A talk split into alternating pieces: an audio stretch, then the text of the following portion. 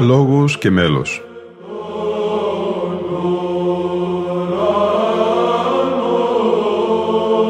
Προσεγγίσεις στη μυσταγωγία της ψαλτικής τέχνης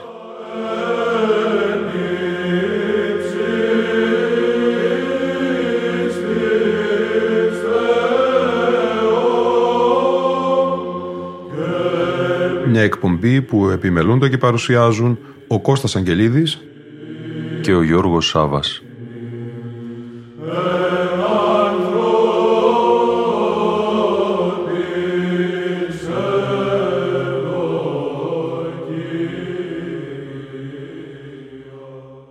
Στην Κυριακή του Ασώτου είναι αφιερωμένη η σημερινή μας εκπομπή, αγαπητοί φίλοι ακροατρές και φίλες ακροάτρες.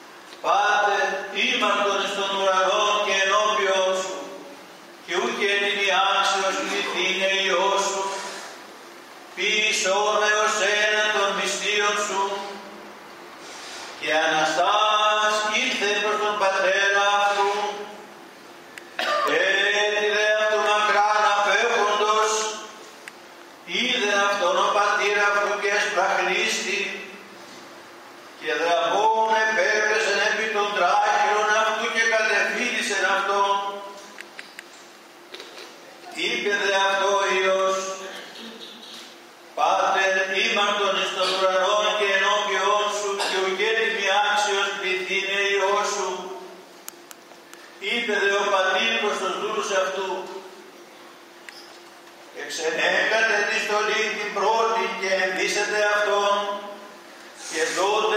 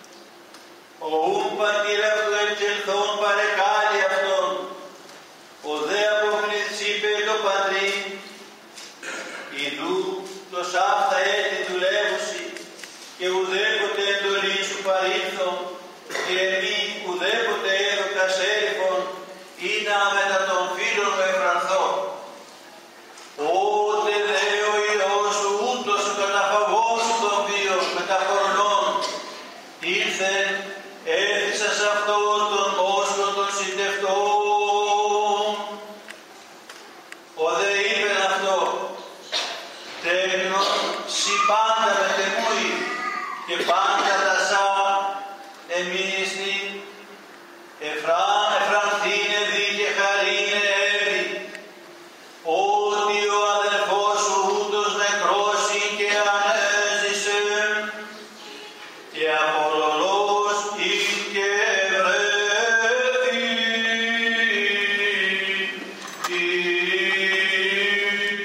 Ακούσαμε ήδη την Ευαγγελική περικοπή της Κυριακής του Ασώτου από τον μακαριστό πατέρα Θεόφελο Μπουγιολέκα, μια ξεχωριστή προσωπικότητα με εκκλησιαστικό ήθος, μουσική παιδεία που για δεκαετίες λειτουργήσε ως αληθινός ποιμένας στην εκκλησία του Αγίου Ευσταθείου στον Περισσό ως αυθεντικός αγιορείτης, φορέας της παράδοσης. Και σήμερα συνεχίζουμε να διαβάζουμε από τη μελέτη του Μακαρίου Ιερομονάχου της Ιεράς Μονής Σιμώνος Πέτρας του Αγίου Όρους με τίτλο «Μυσταγωγία της Μεγάλης Τεσσαρακοστής, συμβολή στη θεολογία του λειτουργικού χρόνου από τις εκδόσεις Σύνδικτος». Περί της Κυριακής του Ασώτου. Από άποψη τυπικών διατάξεων, η Κυριακή του Ασώτου τελείται με τον ίδιο τρόπο όπως εκείνη του Τελώνου και Φαρισαίου, φανερώνοντας έτσι την θεματική συμπληρωματικότητά τους – όπως και την προηγούμενη εβδομάδα, η Ευαγγελική Περικοπή, η οποία σύμφωνα με το αρχαίο Παλαιστινιακό τυπικό διαβαζόταν μετά την δεύτερη εβδομάδα της νηστείας, πήρε έκτοτε νέα σημασία μέσα στην πνευματική κατήχηση. Καθώς μεταβιβάστηκε στην προπαρασκευαστική περίοδο, προμηνύει ότι όλη η Μεγάλη Τεσσαρακοστή θα είναι για τους πιστούς χρόνος μετανοίας και επιστροφής στον οίκο του Πατρός.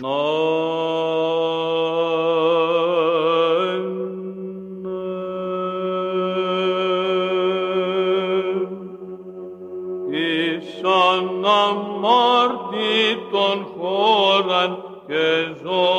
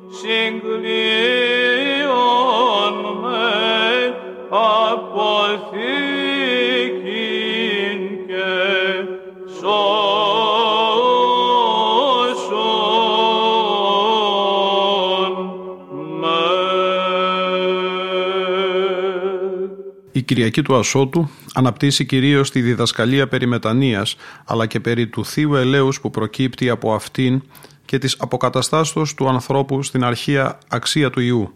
σύμφωνα με το συναξάριο του Νικηφόρου Καλίστου Ξανθοπούλου, θεσπίστηκε από τους πατέρες ώστε οι αμαρτωλοί να μην πέφτουν στην απόγνωση συνειδητοποιώντας την απομάκρυνσή τους από το Θεό, αλλά να πάρουν θάρρος και να ασπαστούν τον πρακτικό βίο της μετανοίας και των αρετών, με τη βεβαιότητα ότι ο Θεός θα δείξει το έλεος Του και θα εξέρχεται ακόμα και να προϋπαντήσει όλους τους θερμός μετανοούντες.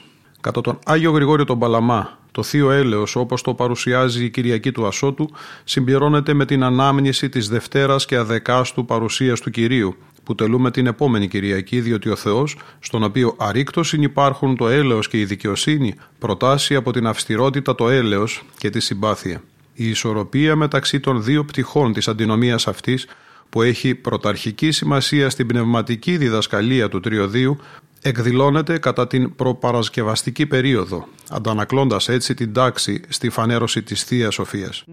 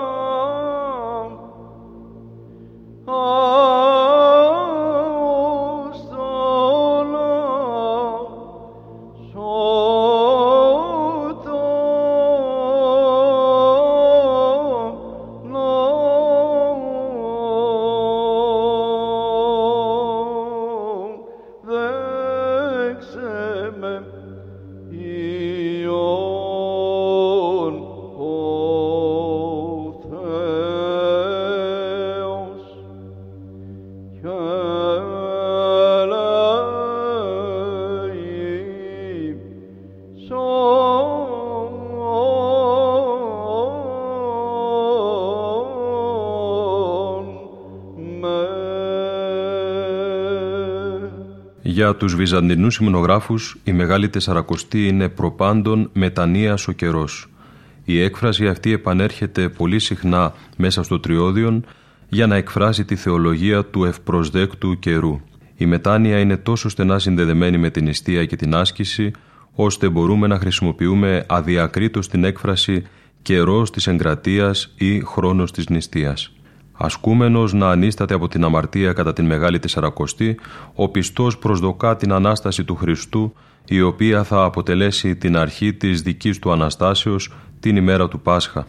Η μετάνοια είναι το τρόπεο της Αναστάσεως και γνώρισμα της παλιγενεσίας. Μάλιστα ταυτίζεται με την ανακαίνιση αυτή ή μάλλον είναι αναγέννησης Δευτέρα εκ του Θεού, διότι αποτελεί επιστροφή στην χάρη του βαπτίσματος και κατά τον Άγιο Ιωάννη τον Χρυσόστομο μπορεί ακόμη και να αλλάξει την φύση των όντων.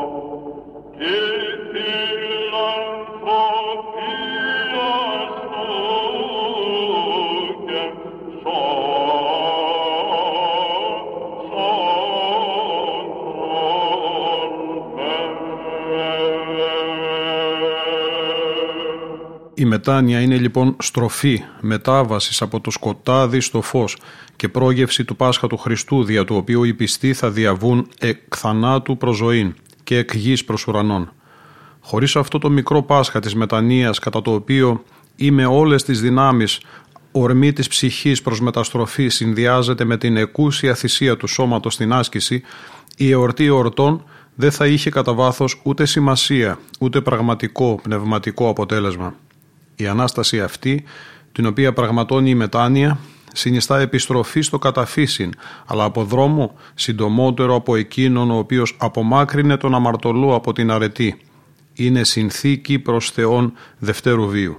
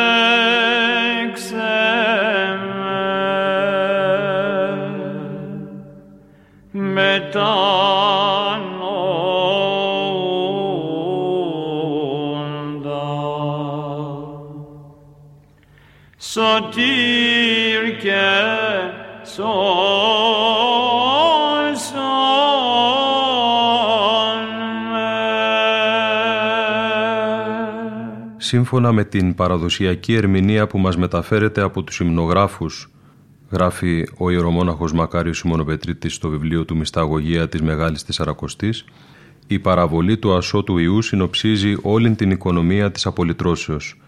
Η βιασύνη του πατέρα που σπέβδει να προϋπαντήσει τον μετανοημένο Υιό του, ανοίγοντας την αγκαλιά του, συμβολίζει τη συγκατάβαση του Θεού, που δια της ενανθρωπίσεως σπέβδει προς τον πεπτοκότα άνθρωπο. Ο Χριστός άπλωσε τα χέρια του στον Σταυρό για να αποδείξει ότι συμπάσχει με όλη την ανθρωπότητα και ήρθε να την οδηγήσει στους πατρικούς κόλπους, όπως ο πατέρας της παραβολής άπλωσε τα χέρια για να υποδεχθεί τρυφερά τον Υιό του. Τον Χριστό συμβολίζει και ο μόσχος ο σιτευτός, που είναι και η αφορμή της αιώνιας χαράς των κεκλειμένων στο εσχατολογικό δείπνο. Ο Νικηφόρος Κάλιστος Ξανθόπουλος δίνει τόσο λεπτομερή ερμηνεία ώστε θεωρεί τον χιτώνα που δίνει ο πατέρας ως σύμβολο του χιτώνα του βαπτίσματος, το δακτύλιον ως σύμβολο του Αγίου Πνεύματος, το οποίο επιδαψιλεύεται δια του χρήσματος, τα υποδήματα ως σημείων αποκαταστάσεως της ελευθερίας του ανθρώπου και της νίκης του επί των δαιμόνων, ενώ στον σιτευτό Μόσχο βλέπει την κοινωνία με τον σφαγιαστέντα Υιό. Έτσι την μετάνοια του ασώτου, όπως και την πορεία της Μεγάλης Τεσσαρακοστής, επιστέφει η Θεία Ευχαριστία.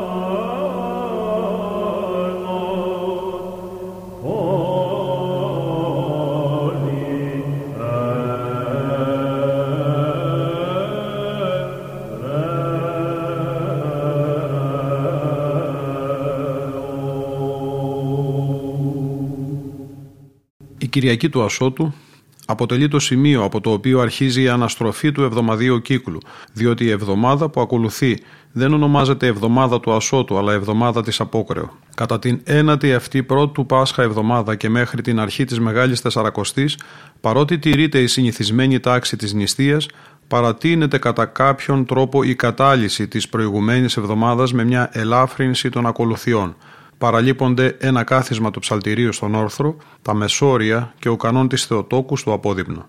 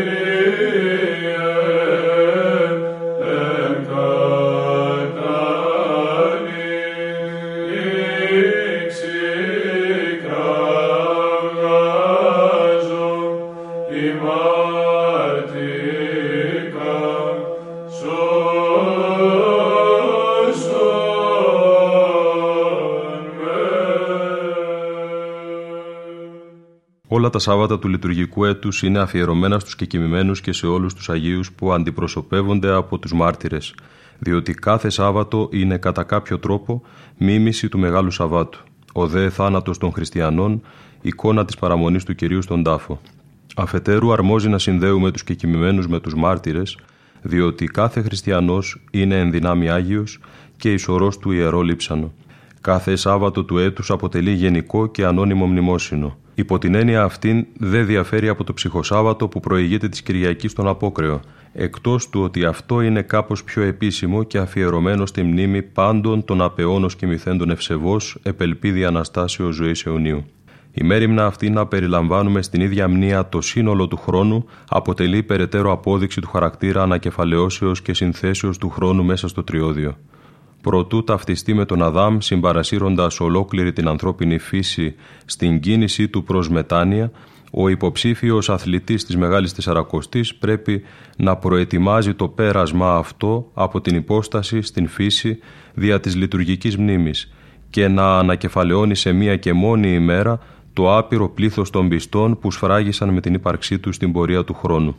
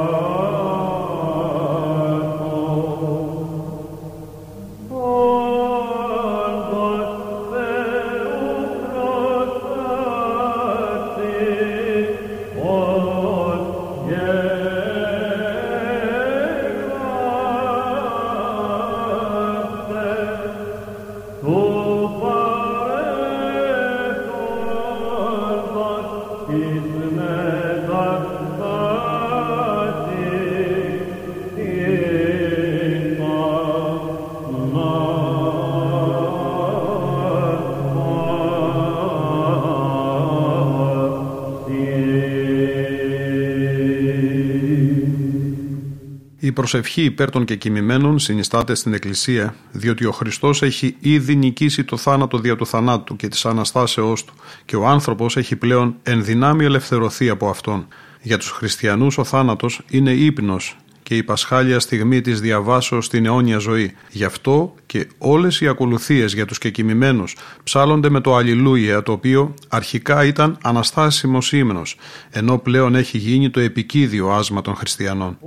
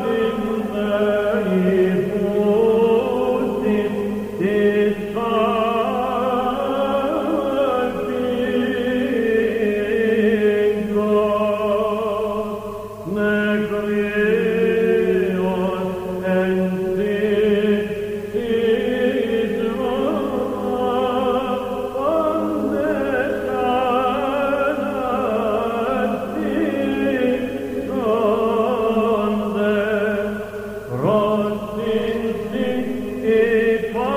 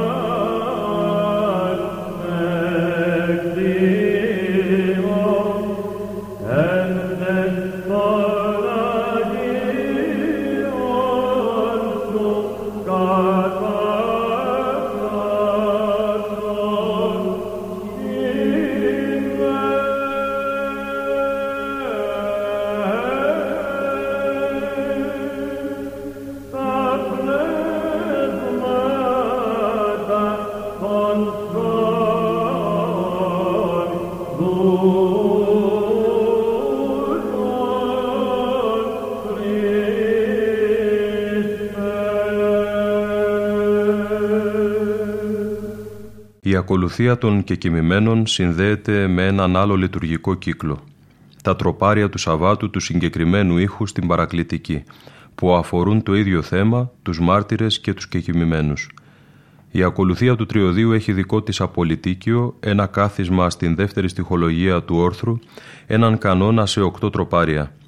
Μετά το απολυτίκιο του Εσπερινού γίνεται μια λιτανία στον Άρθικα, ψάλλοντας τον κανόνα των κεκοιμημένων της παρακλητικής, και τελείται πανηχής για τους κεκοιμημένους. Στον όρθρο ψάλουμε το Αλληλούια των κεκοιμημένων και κατά την ανάγνωση του 118ου ψαλμού ο ιερεύς διαβάζει τα δίπτυχα της Μονής μπροστά στα κόλληβα που είναι τοποθετημένα ενώπιον της εικόνας του Κυρίου στο τέμπλο. Στο μέσον του ψαλμού και μετά τα ευλογητάρια των κεκοιμημένων μνημονεύει όλους τους Ορθοδόξους νεκρούς. Στη συνέχεια, στο τέλος της Θείας Λειτουργίας, η οποία τελείται στο κημητήρι, ο ιερεύς ευλογεί για τρίτη φορά τα κόλληβα με την ίδια ευχή στην ειδική εκδοχή της κατάλληλη για το Σάββατο αυτό. Οι οδηγίες αυτές δεν έχουν τίποτε το εξαιρετικό, αλλά είναι κοινές σε όλες τις ακολουθίες του Σαββάτου καθ' όλη τη διάρκεια του χρόνου. Λαμβάνουν όμως επισημότερο χαρακτήρα το συγκεκριμένο Σάββατο, οπότε και μνημονεύουμε πάντα στους απεώνων κοιμηθέντας. Το ψυχοσάββατο αυτό ανάλογο και συμμετρικό με το Σάββατο πρώτης Πεντηκοστής, εντάσσεται αφενός στην πνευματική κατήχηση του Τριωδίου, καθιστώντας την μνήμη του θανάτου πιο χειροπιαστή και αφετέρου συμβάλλει στην θεολογία του χρόνου της προπαρασκευαστικής περίοδου, ανακαλώντας την εσχατολογική σύναξη και την συμπίκνωση του χρόνου στην προσευχή υπέρ των κεκοιμημένων. Ναι.